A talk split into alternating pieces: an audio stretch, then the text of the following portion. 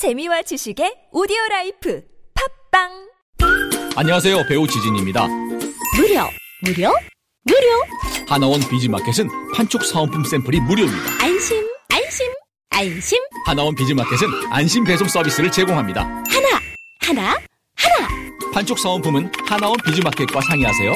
잠깐 예산 맞춤 상품 추천은 간편하게 전화하세요 02-1811-0110 뭐라고요? 02-1811-0110 하나원? 비즈마켓.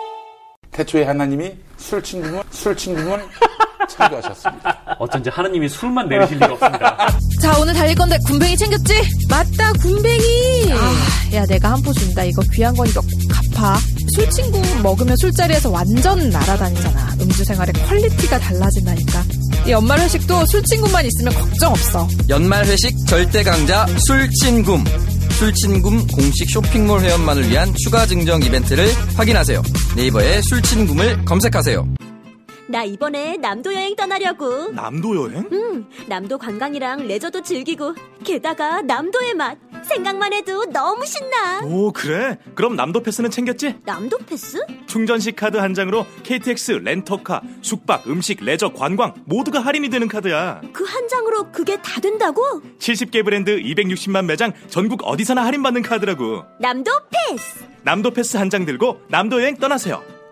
시장 상황이 악화되고 있어요. 또 금리 상승이 거래처 부도 났대요. 침착해 매출 채권 보험을 들어놨잖아 차지 슛 신용보증기금 매출채권보험이 대한민국 중소기업의 골든타임을 지킵니다. 연쇄부도의 위험에서 안전할 수 있도록 거래처에서 외상대금을 받지 못할 때 손실금액의 80%까지 지급해주니까 기업의 외상거래에서 매출 채권 보험 가입은 더 이상 선택이 아닌 필수입니다. 기업을 살리는 매출 채권보험 대표번호 1588-6565 자세한 사항은 홈페이지에서 확인하세요. 이 캠페인은 중소벤처기업부와 신용보증기금이 함께합니다.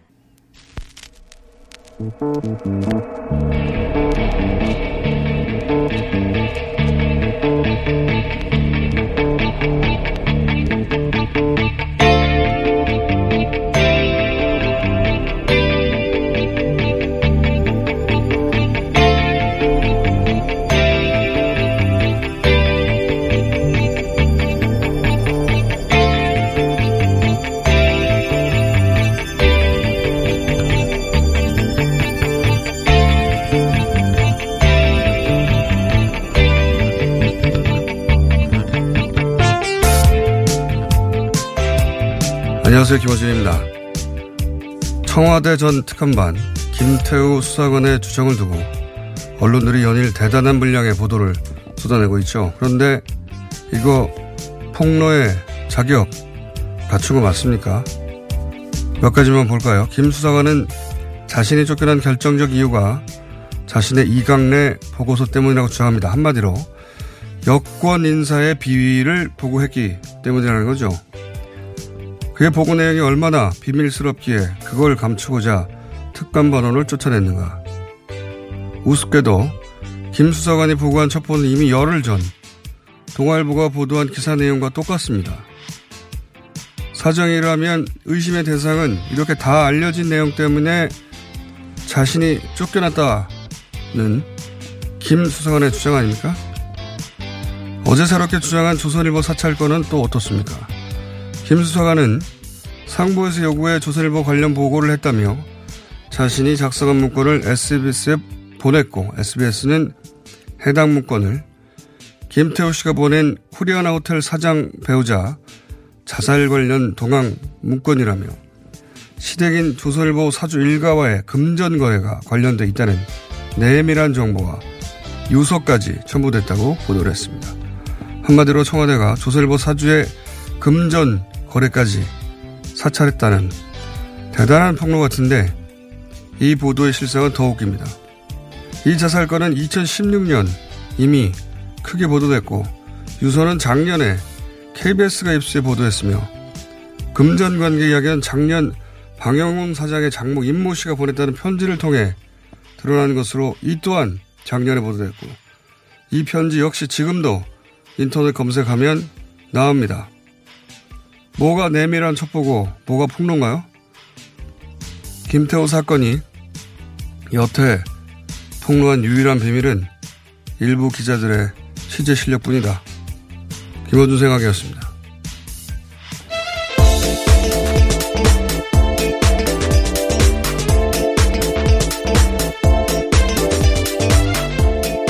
시사인의 김은지입니다. 네.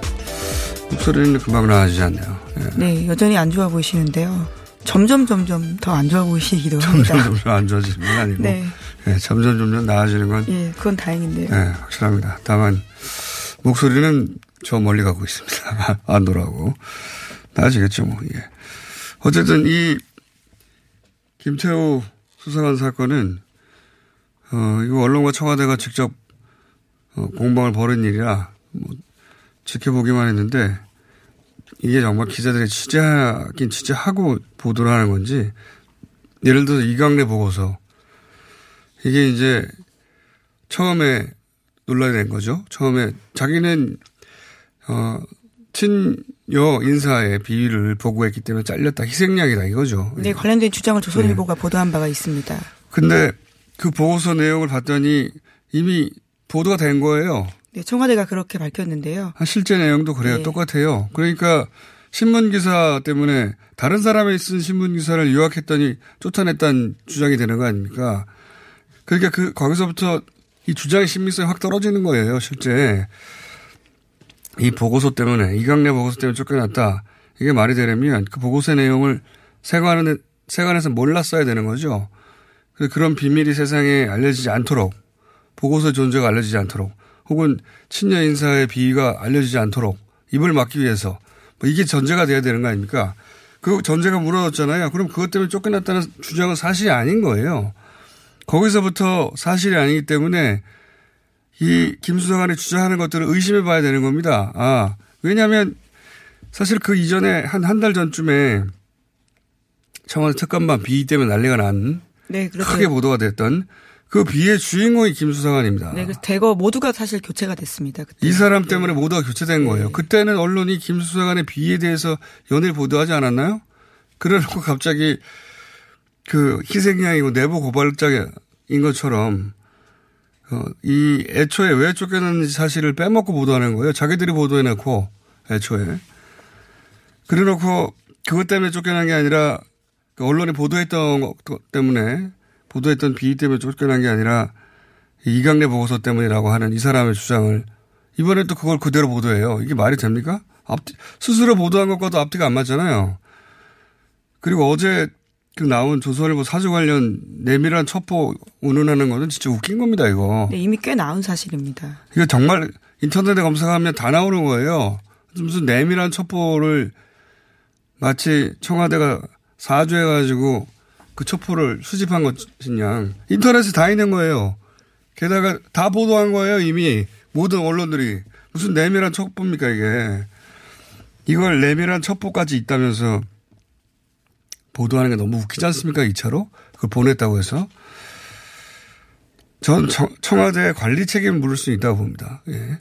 그 해당 수사관이 업무 범위를 벗어났으면 그 즉시, 어, 직위 해제했어야 되는데 어, 그게 늦지 않았냐. 그래서 일을 키운 게 아니냐. 이렇게 할 수는 있는데. 네, 그런 지적도 지금 나오고 있는 중인데요. 네. 네. 거기가 그 비판의 포인트가 될 수는 있는데 민간인을 사찰했고 뭐 여권 인사를 감찰하다가 쫓겨났고 조선일보 사주를 사찰했고 막 무한 증폭시키고 있어요. 야, 검증을 하나도 없이. 진짜, 진짜 민간인 사찰 그 기억 안 나십니까? 불, 오래되지도 않아서 2016년 때 기억해보면 그 기업인 사찰 지금도 얘기하는데 그때 기업인 사찰 보면 뭐 모기업 대표가 모 여인과 뭐 사실혼이니 뭐 연예인과 동거하느니 격리 직원과 불륜이니 뭐 집에서 집무실에서 환각 환각제를 복용하고 뭐 물란하고 어쩌고저쩌고 이런 게 사찰이에요. 그 정상적인 수다들은 수집할 수 없는 도청 미행 불법적인 방법을 동원해서 수집하고 사찰하고 그 정보를 가지고 결국은 이명박 정부 시절에도 보면 기업 대표한테 물러가라고 사임하라고 강요하다가 네, 김종익 선생 사건이 예. 아주 유명한데요. 이명박 전 대통령을 비판했던 영상 지코라는 것을 올렸다는 이유로 사실상 회사에서 쫓겨났었죠. 그러니까 청와대가 특접 기업인을 찍어가지고 사찰을 지시하고 불법적 수단, 수단을 동원해서 정보를 모으고 그 정보를 가지고 어떤 정치 목적을 달성하기 위해서 힘을 행사하고 그런 게 하나라도 있습니까? 단 하나라도? 뭐 있어야지 어쩌고저쩌고 하죠. 진짜 이거 아무 내용도 없는 거 가지고 이게 며칠째인지 모르겠어요. 정말. 어, 정말. 해도 해도 너무하네요. 자. 자, 뉴스 해볼까, 이제? 네, 물론 예. 말씀처럼 관리 책임과 그리고 공공기록물 관리법 등에 대한 위반 소지가 있다 이런 지적도 함께 나오고 있긴 합니다. 그 부분에 대한 예. 관리 책임에 대한 기본적으로 비판이 집중되는 건 저는 맞다고 봐요. 그 외의 거는 특히 조선일보가 지금 주도하고 있죠. 이 소위 이 공방을. 아, 이 가관입니다, 정말. 자, 첫 네. 번째는요. 삼성 관련된 소식 먼저 전해드리겠는데요.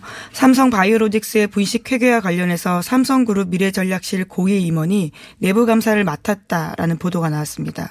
오늘 아침 한겨레 신문 기사인데요. 뿐만 아니라 상장 준비가 이루어지던 시기에도 해당 미전실 임원이 내부 감사를 맡았다라고 합니다. 그러니까 해당 임원이 삼성그룹 쪽 지시를 바이오에다가 전달하는 역할을 했다라고 하는 건데요. 이 사건의 윗선을 짐작하게 하는 대목입니다.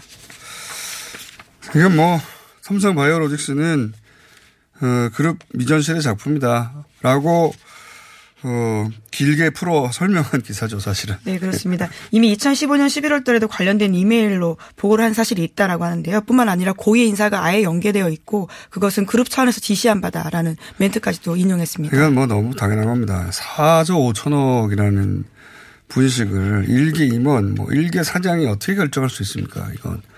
그랬다가는 회사가 망하는데요. 자기 월급으로 책임질 수 있는 액수가 아니잖아요. 4조 5천억. 회사의 미래가 걸린 건데. 네. 그건 당연히 이제 그룹 전체 차원에서 총괄 지휘했을 것이고, 어, 물론 뭐 삼성은 이렇게 해서 들켰는데도 안 망하고 있습니다. 망하긴 커녕 분식 해결하고 장부를 고치라는데 장부를 안 고치고 있어요. 예, 적절한 처벌을 받고 있느냐는 문제는 여전히 지속되고 있는데요. 금융당국이 분식 해결하고 그랬는데 장부로 그래서 장부를 고치려고 하는데 싫다 하고 장부를 안 고치는 사례는 삼성이 최초입니다. 그게 인정하지 않고 있는 거죠. 그게 네. 그게 그거 자체로 황당무계하다. 기업의 이 자세를 보라가 공권력에 대한 혹은 뭐 적, 정당한 심사에 대한 비난이 폭주해야 되는 사안이에요. 왜 자기들 뭐 용가리 통뼈입니까? 자기들은 왜 안 고쳐 분식회계 이거 고치라고 하니까 싫다고 안 고치고 있어요. 예, 지금 소송 중입니다. 이런 소송은 최초의 소송이에요. 분식회계라고 결정했는데 분식회계를 전면적으로 부정하는 그러면서 그 분식을 고치면 어제 첫 공판이 있었지 않습니까? 어제입니까? 네, 그제입니다. 네, 그제. 네. 그저 내용을 좀 봤는데 갔다 온 사람들이 요약한 그 내용 그 분식회 그 내용을 고치면 회사가 망한다는 거예요. 자백이나 마찬가지 아닙니까? 내용상? 야 대단합니다. 자, 다음 주는요? 네, 북미 관련된 소식인데요. 마이크 폼페이오 미국 국무장관이 2차 북미 정상회담이 머지않아 열리길 바란다라고 밝혔습니다. 한국 시간으로 오늘 새벽인데 자신의 지역구였던 캔자스 지역 방송 라디오와 전화 인터뷰에서 한 말입니다. 북미 간 현 상황을 묻는 질문에 대해서 이렇게 답했는데요. 우리는 트럼프 대통령과 김정은 위원장이 새해 첫날로부터 너무 멀지 않아 함께 만나길 기대한다라고 하는 건데요. 그러면서 미국에 가해지는 위협을 해소하는 문제에 대해서 추가적인 진전을 만들겠다라고 이야기했습니다. 그렇군요. 뭐 하여튼 미국은 계속해서 어, 우리는 빨리 만나게 원하고 있다는 시그널을 보내고 있고요. 그렇죠. 예. 새해 첫날은 사실 멀지 않았기 때문에요. 빨리 무슨 진행이 돼야 될 텐데요. 예. 그 어떤 제스처를 취하기 위해서 유화적인 제스처를 취하기 위해서 비건 대표가 한국에 왔고 어제 어제도 전해드렸지만 오자마자 종이를 꺼내 가지고 예 잘해보자는 취지의. 네 제재 해제와 관련된 네. 부분들인데. 뭐, 물론 그건 어제는 인도적인 네 그렇죠. 지원과 관련된 것이고 그것은 본인이 결정한 게 아니라 유엔에서 그렇게 결정된 사안이긴 한데 어쨌든 그거 이미 다 언론에 나왔는데 굳이 한국에 와가지고 종이를 꺼내들고 네. 이야기를 종이를 꺼내들고 네. 이야기를 하고 또 판문점에 갔다는 거 아닙니까? 네, 어제 또 깜짝 방문을 했다라고 하는데요. 비건 대표가 한국에 다섯 차례나 왔지만 판문점 방문이 이번이 처음이라고 합니다. 처음일 수밖에 없는 게 비건 대표는 한 번도 만난 적이 없어요. 북한은 북한 자기 자신의 상대방을 네, 만나자고 여러 차례 요청을 했는데 북쪽에서 연락이 없었다라고 하는 건데요. 북쪽은 여전히 비건 대표를 파트너로 인정하지 않고 있고 예. 당신하고 만나서 무슨 일이 진척되겠냐 이 교착 상황에서 그런 것 같고요. 그리고 플러스 북한이 또 새로운 이런 담당에 대해서 파기될 때까지 인정을 안 하는 경향도 또 있습니다. 게다가 지금 교착 상황이고 그러다 보니까 비건 대표 혼자 파트너도 없는데 판문점에 그냥 가본 거예요. 가본 겁니다.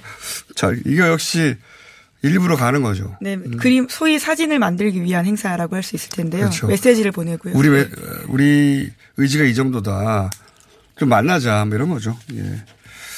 예, 그런 일들이 있었습니다. 예. 북한은 여전히 미국의 적대 정책 철회와 제재 해제 조치를 거듭 촉구하고 있습니다. 조선중앙통신을 통해서 발표한 논평인데 제목은 낡은 길에서 장벽에 부딪히기보다 새 길에서 찾는 것이 나을 것이다라는 내용인데요. 그러니까 미국이 마음만 먹으면 제재 조치할 수 있는데 손가락 하나 까딱하지 않고 있다라고 평가하면서 이것이 중요한 것은 자기들이 제재가 무섭거나 아파서가 아니라 미국의 진정성을 판별하는 시금석이기 때문이다라고 예. 지적하고 북한의 있습니다. 메시지도 일관돼요. 예. 그 대북 제재 모든 게 다 끝날 때까지 안 한다는데 뭐 일부라도 풀 풀라 이거죠 계속해서. 근데 이제 여기서 아프 아파서가 아니라 진정성을 보려는 거다 미국에. 네, 무섭거나 아파서가 예. 아니다라는 wording이 아프기도 있습니다. 하죠. 예, 그렇게 주장을 하고 있는 건데요. 북한도 진정성의 시금석 이 말 맞는데 동시에 아프기도 하죠. 예, 경제 제재 빨리 그 일부라도 해제해 줘야 북한도 경제 발전을 하죠. 아프기도 합니다. 자, 다음은요. 네, 유치원 3법의 연내 처리가 자유한국당 반대로 끝내 무산됐습니다. 어제가 국회 교육위원회 법안 심사 소위의 마지막이었었는데요. 자유한국당 의원들이 회의 도중에 퇴장하면서 파행으로 끝났습니다. 오늘 여기까지 해야 될 것 같은데 저는 이 유치원 3법이 무산된 책임은 그 절반은 저는 언론에게 있다고 봅니다. 어, 이제 유치원 3법이 어느 날 갑자기 여야 공방의 수준으로 보도되기 시작했어요. 기계적 중립을 취하면서 언론들이 그 굉장히 비겁하다고 봅니다. 이 이제 이 정치권이 공방을 시작하면 언론들이 뒤로 엉덩이를 빼고 정치적 공방으로 계속 보도를 하는데 자기들 손에는 항의도 받기 싫고 자기들 손에는 먼지 하나 묻히기 싫은 거죠. 근데 이렇게까지 잘못, 잘잘못이 명백한 사안도 이렇게 정치적 중립으로 바꿔버리면 어떻게 처리가 됩니까 이게. 여론의 압박이 어떻게 존재하고.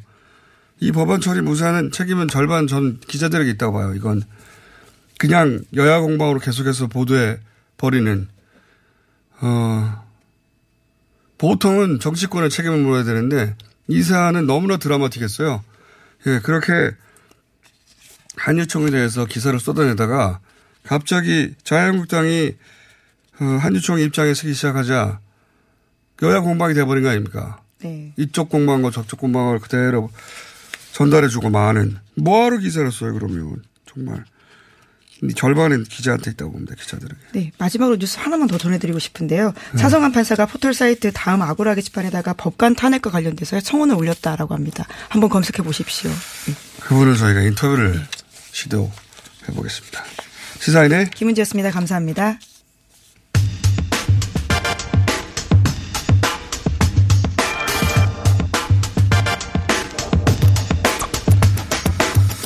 짧은 미니 하나 있습니다. 내일 모레가 남북 최초, 최초의 어, 상시 연락망이죠. 남북 공동 연락 사무소 개소 100일입니다. 예. 해서 전화 연결해 보겠는데 오늘은 특별한 전화 연결입니다. 어, 김창수 부소장 겸 사무처장님 연결해 보겠습니다. 안녕하십니까? 네, 안녕하세요. 예, 첫 번째는 저희 방송에 스튜디오에 출연을 하셨는데 그때는 출근하시기 전이었고 그죠? 예, 그때는 서울에서 출연했습니다. 지금은 근데 개성이 개성이시라면서요? 예, 지금은 황해북도 개성시 판문동에 있는 야. 남북 공동 연락 사무소 사무실입니다. 우리 보통 출근 시간 8시 반쯤 되는데 뉴스 공장에 호출해가지고 오늘은 7시부터 나와서 지금 대기하고 있습니다. 야 이게 개성하고 이렇게 전화가 되는 겁니까? 원래? 어, 원래 과거에 개성공단이 활성화될 때는 서울에서 개성하고 전화가 됐습니다. 예. 지금은 개성에 공동 연락사무소가 만들어져가지고 우리 공동 연락사무소에 근무하는 직원들이 긴급하게 이용할 수 있도록 국제전화를 통해서 서울과 연결이 돼 있습니다. 이 개성과 국내 언론이 인터뷰한 적이 있나요? 우리 공동연락사무소 100일 맞이해서 제가 서울에 나가서 인터뷰를 한 적이 있습니다. 하지만 개성에서 이렇게 직접 에, 전화로 인터뷰를 하는 거는 처음인데요. 그게 바로 또 우리 뉴스 공장 유력이 아닐까요? 공장장님의 유력이 아닐까요? 아무런 필요 없습니다. 아무런 필요 없고. 아, 이거 대단히 반갑습니다. 예. 네. 이 자체로 시- 신기하기도 하고. 그 이게 그러면은 어떻게 번호는 011로 하는 겁니까? 예, 예. 그런데 이제 이 특수 번호를 해가지고 국제전화 연결시킬 수 있는 그 번호를 저희들이 예, 만들었습니다. 그래서 일반적인 국제전화를 끄는 것과 조금 다른 번호가 저희들한테 부여되어 있습니다. 음, 그렇군요. 지난번에 오셨을 때, 그, 그, 개성 연락사무소에서 근무하는 북한 분들 인터뷰 좀 추진해 달라고 제가 요청을 드렸었는데, 지금 거기 옆에, 음, 북측 인사들이 여기에 지금 한 20여 명 이내의 분들이 근무하고 예. 있는데요. 근데 지금 7시 25분쯤 되고 있는데 아직 출근을 안 했어요. 그거 전날 그러면 어레인지를 하셔야죠. 그게, 한 시간만 일찍 나오면 되는데, 예. 출근 안 했다는 한마디로 좀 넘어갈 수 있을 줄 알았더니 또 날카롭게 반정을 하시군요. 아니, 근데 혹시, 그, 다음에라도, 예. 네. 예를 들어서 1월 첫 번째 기념 인터뷰 이런 거 할 때, 어, 북한에 근무하는 뭐 거기 소장님이나 북한 쪽 소장님이라든가 혹은 뭐 현장의 관계자들 인터뷰 불가능합니까? 안 물어보셨어요 혹시? 어, 뭐 뉴스 공장을 잘 알고 있기 때문에요. 그렇지만 이제 아 뉴스 북한에서 뉴스 공장을 잘 알고 있어요? 아, 예. 뉴스 공장은 이미 제가 지난번에 인터뷰를 했을 때도 뉴스 공장에 대해서 알고 있었고요. 또 제가 출연했기 때문에 뉴스공장에 대해서 더 구체적으로 더, 아, 더 잘 알게 됐습니다. 음, 그래서 제가 뉴스공장을 북측에 홍보하는데 소개해야 하는데 한몫 톡톡히 한 거죠. 그거 알겠고요. 그 북한 분들 인터뷰 한번 요청해 봤더니 뭐라고 하던가요? 아, 지금 연락사무소 업무 잘하고 연락사무소가 잘 되면은 어, 더잘 되면은 그 다음에 하자 이렇게 유보적인 이야기 했습니다. 인터뷰를 하면 더 잘 된다고 좀 전해주시고 공장장님도 잘 알고 있던데요. 저를 그냥 관계자들이요. 어떻게 알고 있답니까? 어, 제가 그때 뉴스공장 인터뷰를 하고 나서 부처 관계자들 하는 얘기가, 아, 내가 그분을 잘 아는데, 그분 근데, 그 머리가 왜 그렇습니까? 이러던데. 잘 아는데 머리가 왜, 그, 왜 그런지도 몰라요. 네. 그러면서 또, 아, 그래도 할 말한다 하던데요, 뭐, 이렇게 덧붙이던데요. 알겠습니다. 1월 첫 번째 인터뷰 하다못해 인사말이라도 나누게 좀 어레인지 해주십시오. 예. 안녕하십니까. 멀다면 안 되겠구나. 이 말이라도 나누게 서로. 제가 이 뉴스 공장에 얼마나 뉴스 공장이 우리 이 우리 사회에서 많은 분들에게 영향력을 주고 있는지 많은 분들이 듣고 있는지 충분히 설명을 잘 드렸는데요. 어쨌든 뭐 때가 되면 하자. 인사말만 나누죠. 인사말. 그 정도는 할 수 있는 거 아닙니까? 예. 자, 그 얘기 거기까지 하고 제대로 잘 돌아가고 있습니까? 이제 계속 100일인데. 예, 뭐 우리가 남북이 공통적으로 평가를 하는 거는 예. 사실상의 그 상시적인 소통 체계로서 이제 안착하고 있다 이렇게 그렇죠. 평가하고 있습니다. 예. 그동안 회담, 회의 몇 번이나 하셨어요? 100일 됐으면? 우리가 이제 남북 간에 수시적으로 접촉을 하고 있는데요. 지금까지 네. 뭐 접촉한 여러 가지 그 접촉의 성격을 불문하고 어 종합을 해봤더니 지금까지 개소 이후 어 285번 아. 접촉을 했고요. 그러니까 하루 평균 약 2.9회씩 국축과 접촉하고 연락하고 하루 세 번 만나는군요. 세 번. 하더라고요. 음, 네. 아침, 점심, 저녁으로 세 번 만나나 봅니다. 최소한. 매일매일. 이렇게 여러 가지 성격으로 뭐 소장 회의도 있고 부소장 회의도 있고 음. 또 매일 오전 오후에 연락 대표 접촉을 또 하루에 두 번씩 규칙적으로 하고 있고요. 또 뭐 일이 있을 때 수시로 접촉을 하고 그렇습니다. 알겠습니다. 100일 축하드리려고 전화 연결한 것이고, 그리고 또 개성학하고 직접 최초로 연결해 보려고 이제 시도한 것이고요. 특별한 내용은 없습니다. 예, 사실 2주 전이나 지금이나 크게 달라지지 않았을 것 같아서 고생하시고요. 다만, 예. 어, 북한 관계자들에게 예, 인사말이라도 좀 하자고. 목소리만 출연해 달라고 그냥. 안녕하십니까. 이렇게. 예. 그 목소리 제가 좀 북한 어투로 좀 바꿔가지고 한번 인터뷰 해볼까요? 예, 부장님 필요 없고요. 꼭 인사말이라도 안녕하십니까 이거 한마디만 해달라고 좀 전해주세요. 그러다 보면 두 마디 하게 되고 이제 그러다 보면 점점 익숙해지고 그런 거 아니겠습니까? 예, 그렇게. 그러니까 그럴까 봐서 하지 않는 거 아닐까요? 자, 자, 어, 철도도로 꼭 준비해 주시고요. 철도도로. 네. 차수, 차수식 그 논의 중이실 텐데, 그죠? 26일 날 열리는? 예, 예. 예, 준비는 잘 돼가죠? 예, 지금 뭐, 큰 틀에서 26일 날 하는 일정 행사 이런 거에 대해서는 지금 협의가 많이 되고 있고요. 아주 세부적인 것들, 이게 이제 철도도로 착공식이라는 게 또 올해 마지막으로 지금 남북관계에서 하는 행사이기 때문에 어, 북측에서도 그렇고 저희들도 그렇고 아주 신경을 많이 쓰고 있습니다. 게다가 날씨도 조금 춥다고 지금 예보가 그렇게 돼 있어서요. 그래서 아주 세심하게 지금 신경 쓰고 준비를 하고 있습니다. 알겠습니다. 착공, 착공식 잘 하시고, 연초에 북한 관계자 옆에 나란히 앉아서 다시 인터뷰하는 걸로. 인사 말만 하고 가라고 꼬셔주십시오. 예. 여기까지 하겠습니다. 감사합니다. 네, 감사합니다. 네. 지금 개성입니다. 개성에 직접 연결했습니다. 개성 남북 공동연락사무소 김창수 사무처장이었습니다. 안녕하세요. 배우 박진입니다. 추운 날씨만큼 난방비 걱정도 많이 되시죠? 제가 난방비 아끼는 꿀팁 하나 알려드릴까요? 그건 바로 보일러를 열효율 높은 친환경 보일러로 바꾸는 거예요. 열효율 높은 친환경 보일러는 연간 13만원 정도 난방비를 절약해주고 최대 5만원의 서울시 에코마일리지도 받을 수 있대요. 거기다 미세먼지와 온실가스 배출을 10분의 1로 확 줄일 수 있다니. 우리 집 보일러, 여효율 높은 친환경 보일러로 바꿀 만하죠? 아참, 12월까지 교체하면 10만원 할인, 12개월 무이자 할부. 아시죠? 자세한 내용은 120 다산 콜센터로 문의하세요. 이 캠페인은 서울특별시와 함께합니다.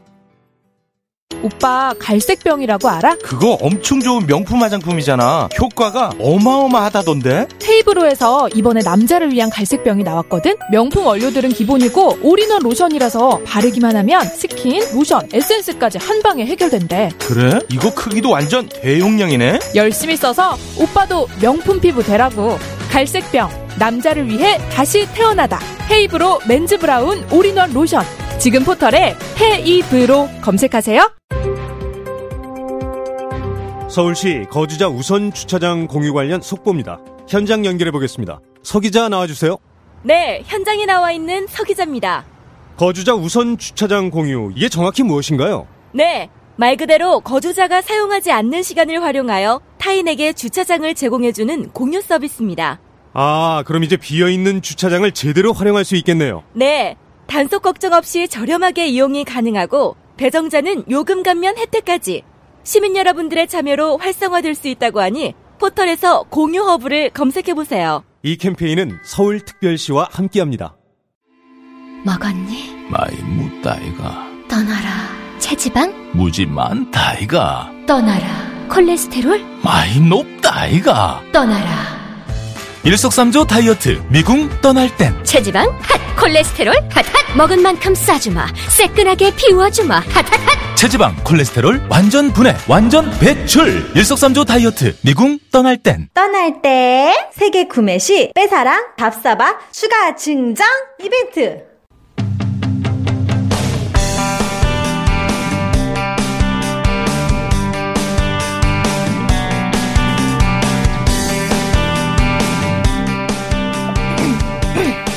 어제 택시업계 대규모 시위가 있었죠. 예.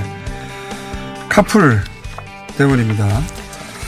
자, 정부는 이 사태를 어떻게 타개하려고 하는지, 어, 김현미 국토부 장관 스튜디오에 모셨습니다. 안녕하십니까. 네, 안녕하세요. 어려운 건입니다.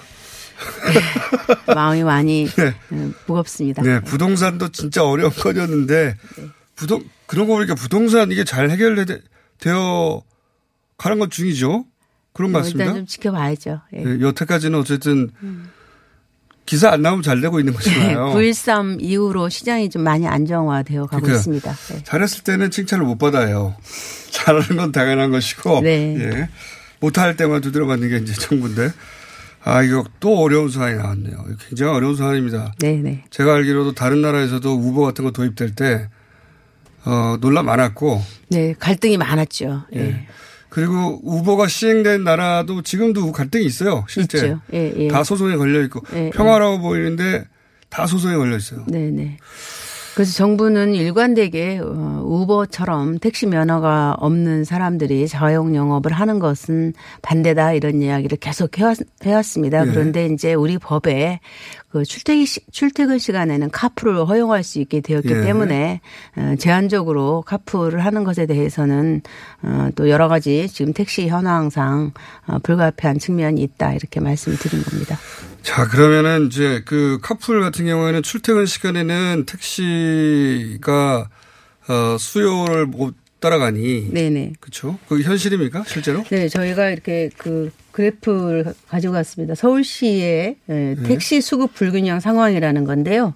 그 여기에 이제 그 공급 곡선과 수요 곡선이 있는데 이게 라디오거든요, 장관님. 아 그렇습니까? 예, 그러니까 아침 아침에 출근 시간대하고 예. 저녁 시간에는 택시를 타려고 하는 사람들은 굉장히 많은데 어, 그러네요. 음. 그 시간대에는 택시가 적고 그다음에 낮에 사람들이 다 출근한 그 시간대에는 택시가 굉장히 많습니다. 그래서 이, 이해했습니다. 예, 이게 맞지 않은 이 아침 음. 시간과 저녁 시간대에 이 택시와의 수급 불균형에서 오는 어, 문제들이 일반 시민들이 느끼는 불편함이 굉장히 큰 상황이어서 이 문제를 해결하는 것도 정부가 해야 될 일이 중 장관님 들고 오신 하나입니다. 예. 그래프는 어 이제 지금 오디오로만 들으신 분들은 궁금하실 텐데 나중에 유튜브로 확인하시면 될 텐데 그래프는 간단합니다. 출퇴근 시간대에 어 수요가 훨씬 많다.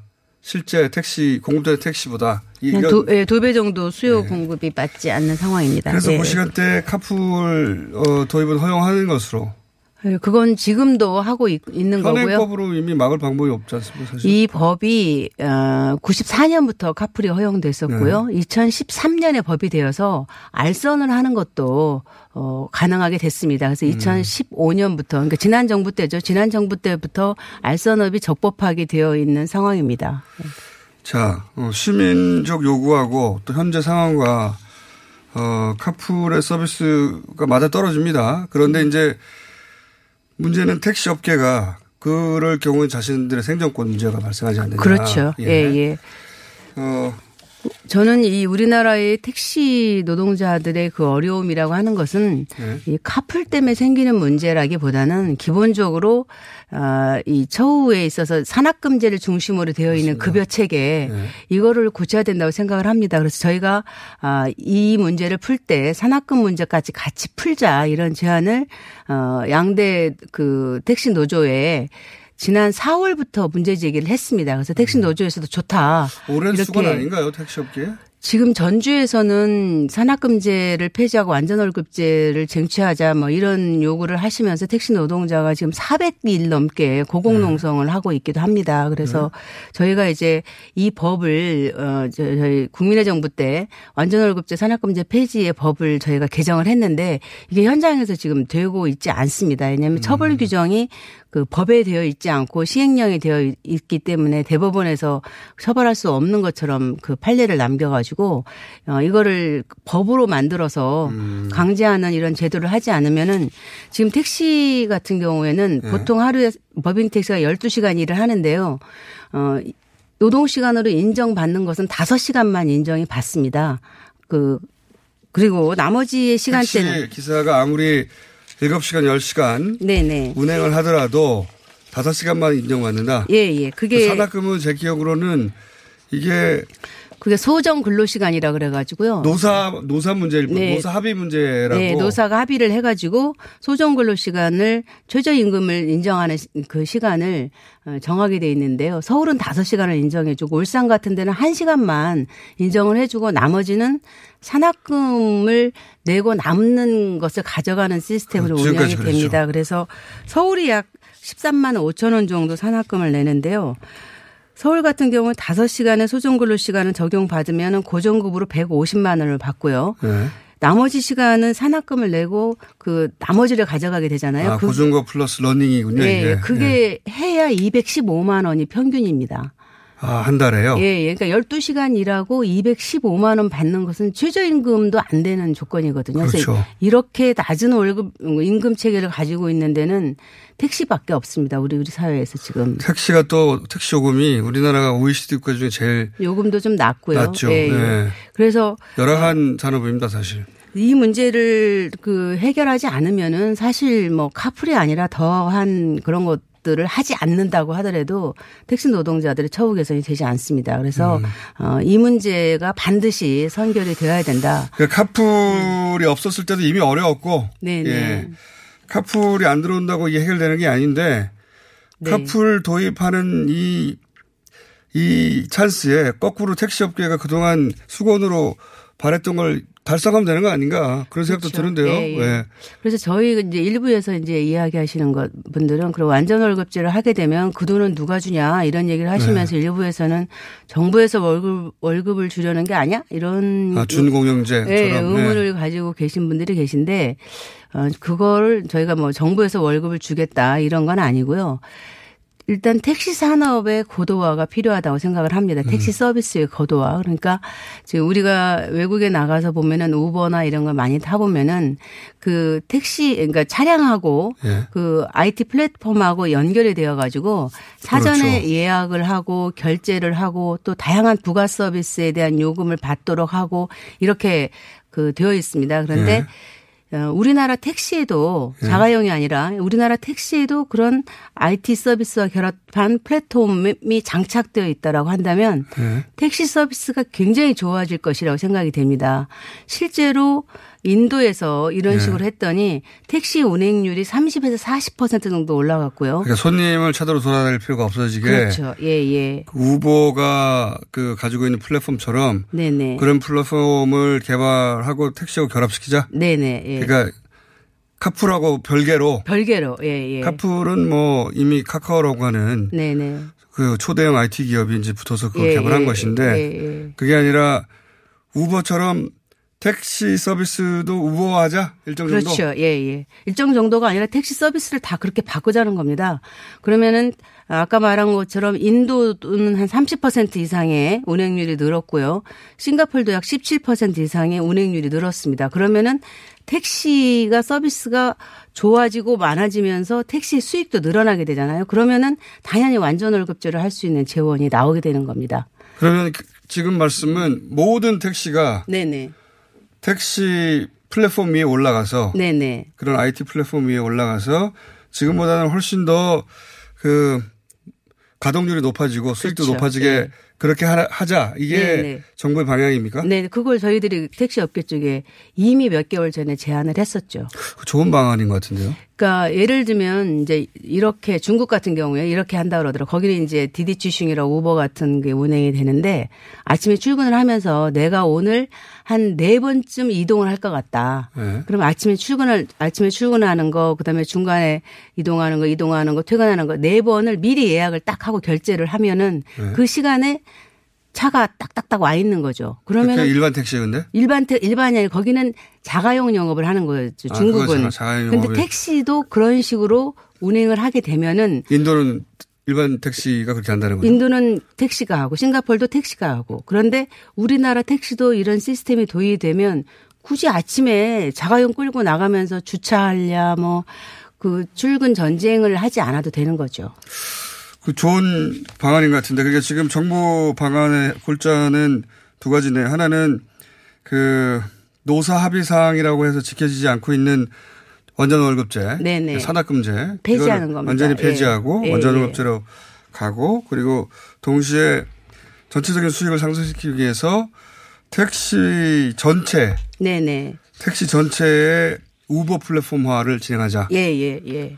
이 두 가지에 대해서 택시 업계에서는 뭐라고 그럽니까? 저희가 그 7월까지 그 계속해서 택시 노조 쪽하고 어, 얘기를 했을 때 좋다고 하셨습니다. 예. 근데 왜 안 돼? 좋다고 하셨는데 그 그쪽이 비대위라 그래가지고 사주 네. 협회하고 네. 두 개의 노조하고 개인 택시 협회하고 네 개 단체가 지금 구성되어 있는데.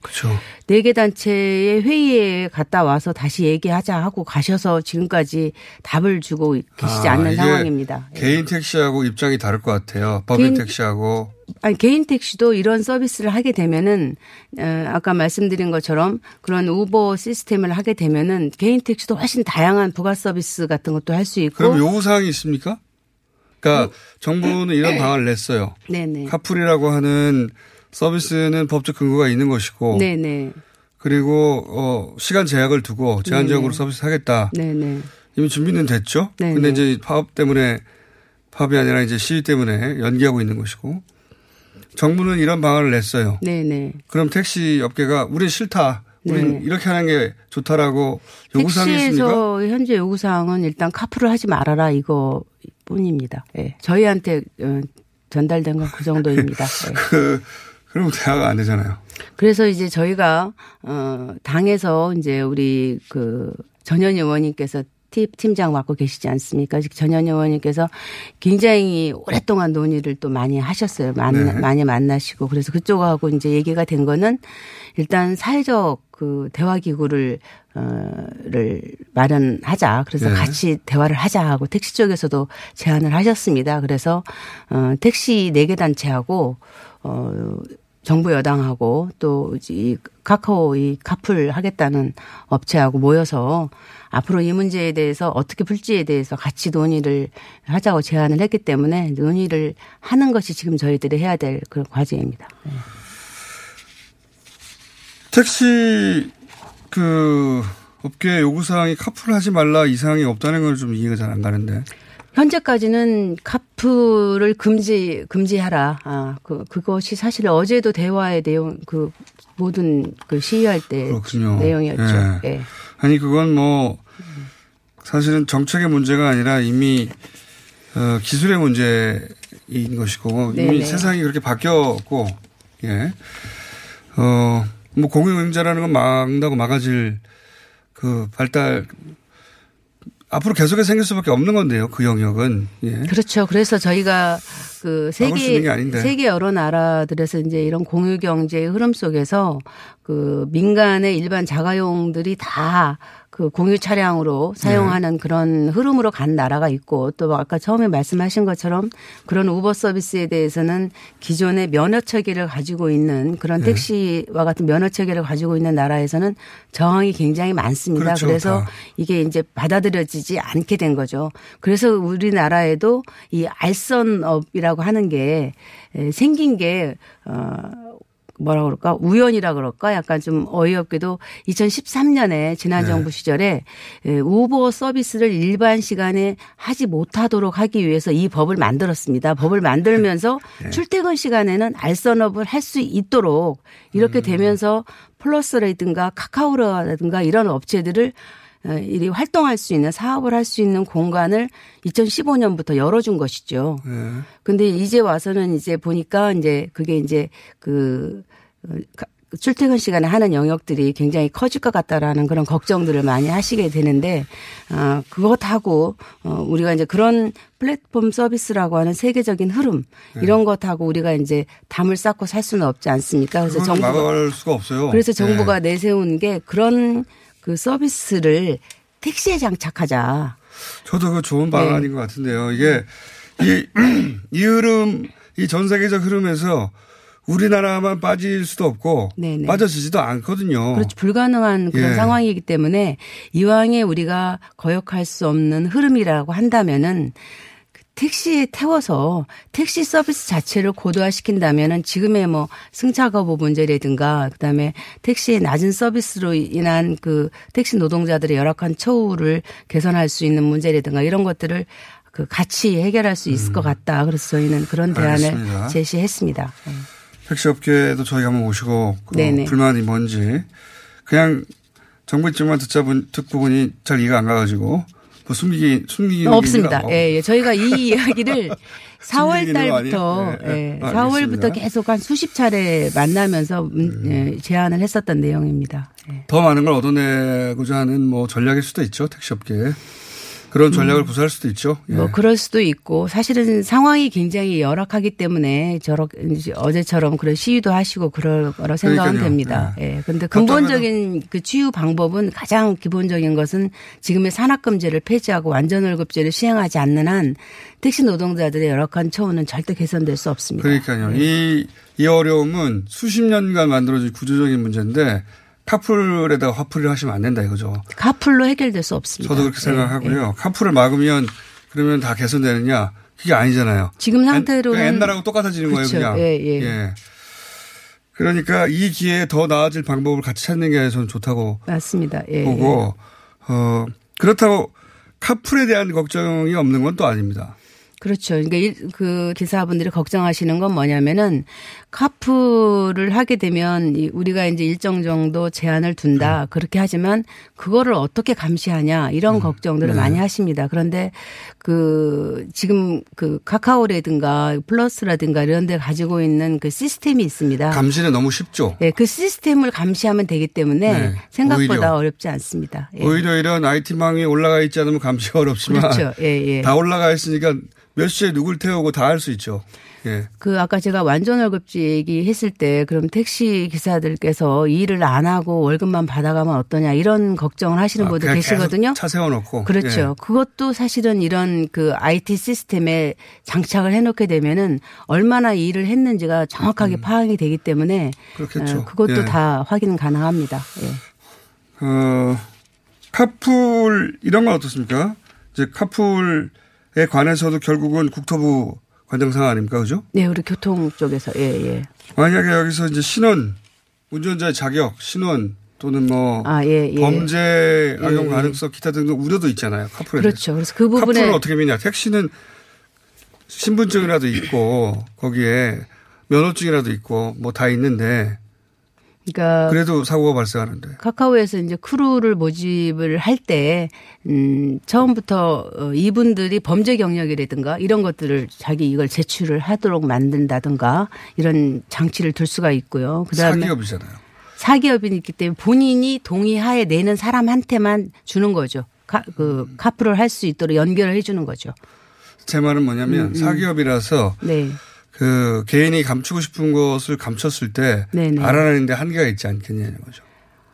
뭐 우리가 뭐 개인 정보를 자기가 내겠다는 동의하에 자기가 그거를 떼어서 제출할 수는 있습니다. 그래서 그, 그 업주 입장에서는 그런 걸 제출한 사람과 제출하지 않은 사람들을 구분해서 채용을 하면 되는 거니까 네.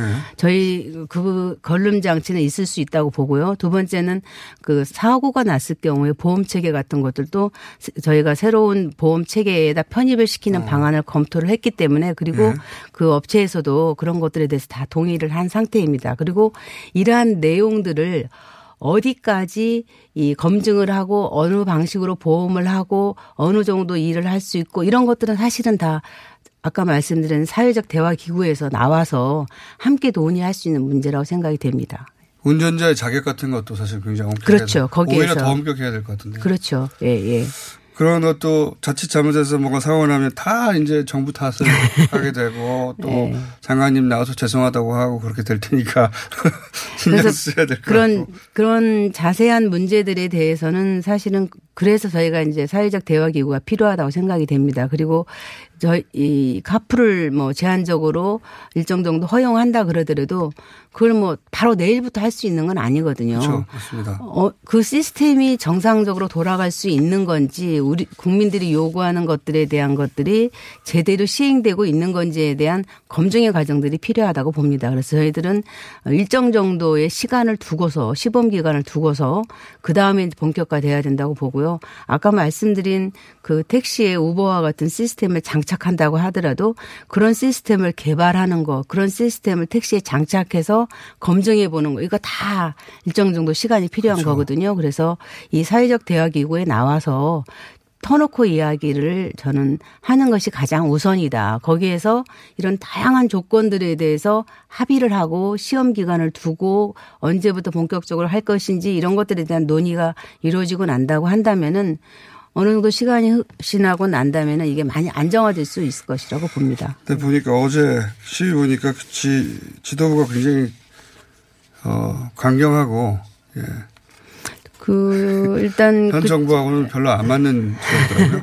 아이 뭐 그런 건 어디가 있습니까? 어, 일단 그분들도 대화를 네. 하시겠다는 제안을 이미 집회하기 전에 저희들한테 제안을 해놓고 있는 사안이기 때문에 저는 대화 테이블에 어, 나오실 거라고 생각을 하고요. 대화 테이블에 나오신다면 지금 걱정하시는 그런 많은 문제들을 어, 터놓고 얘기할 수 있, 고 대안을 찾을 수 있을 것이라고 봅니다. 알겠습니다. 이 문제는 이제- 이제 본격적으로 시작된 것 같아요. 예, 협상이 그죠? 네네. 예. 예. 어, 잠깐 오랜만에 나오셨는데 그 지난 몇 개월간 그 부동산 문제 해결하느라고 고생하셨습니다. 뭐 아직 좀 시간이 남았습니다. 여기, 여기 외에는 칭찬해 주는 데가 없을 거야, 아마. 뭐 나오신 김에. 예. 김현미 국토부 장관이었습니다. 감사합니다. 네, 고맙습니다.